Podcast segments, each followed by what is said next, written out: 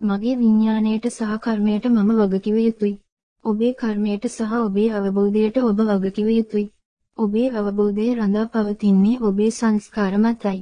මම හොඳ දෙයක් කළත් සමහරු ඒක වැරදියට ගන්නවා මගේ කලුකමට මම වග කියනවා සේම ඔබේ අවබෝධය ගැනත් ඔබ වගකිව යුතුයි. සිතුවිලි ලෙස ජීවිතය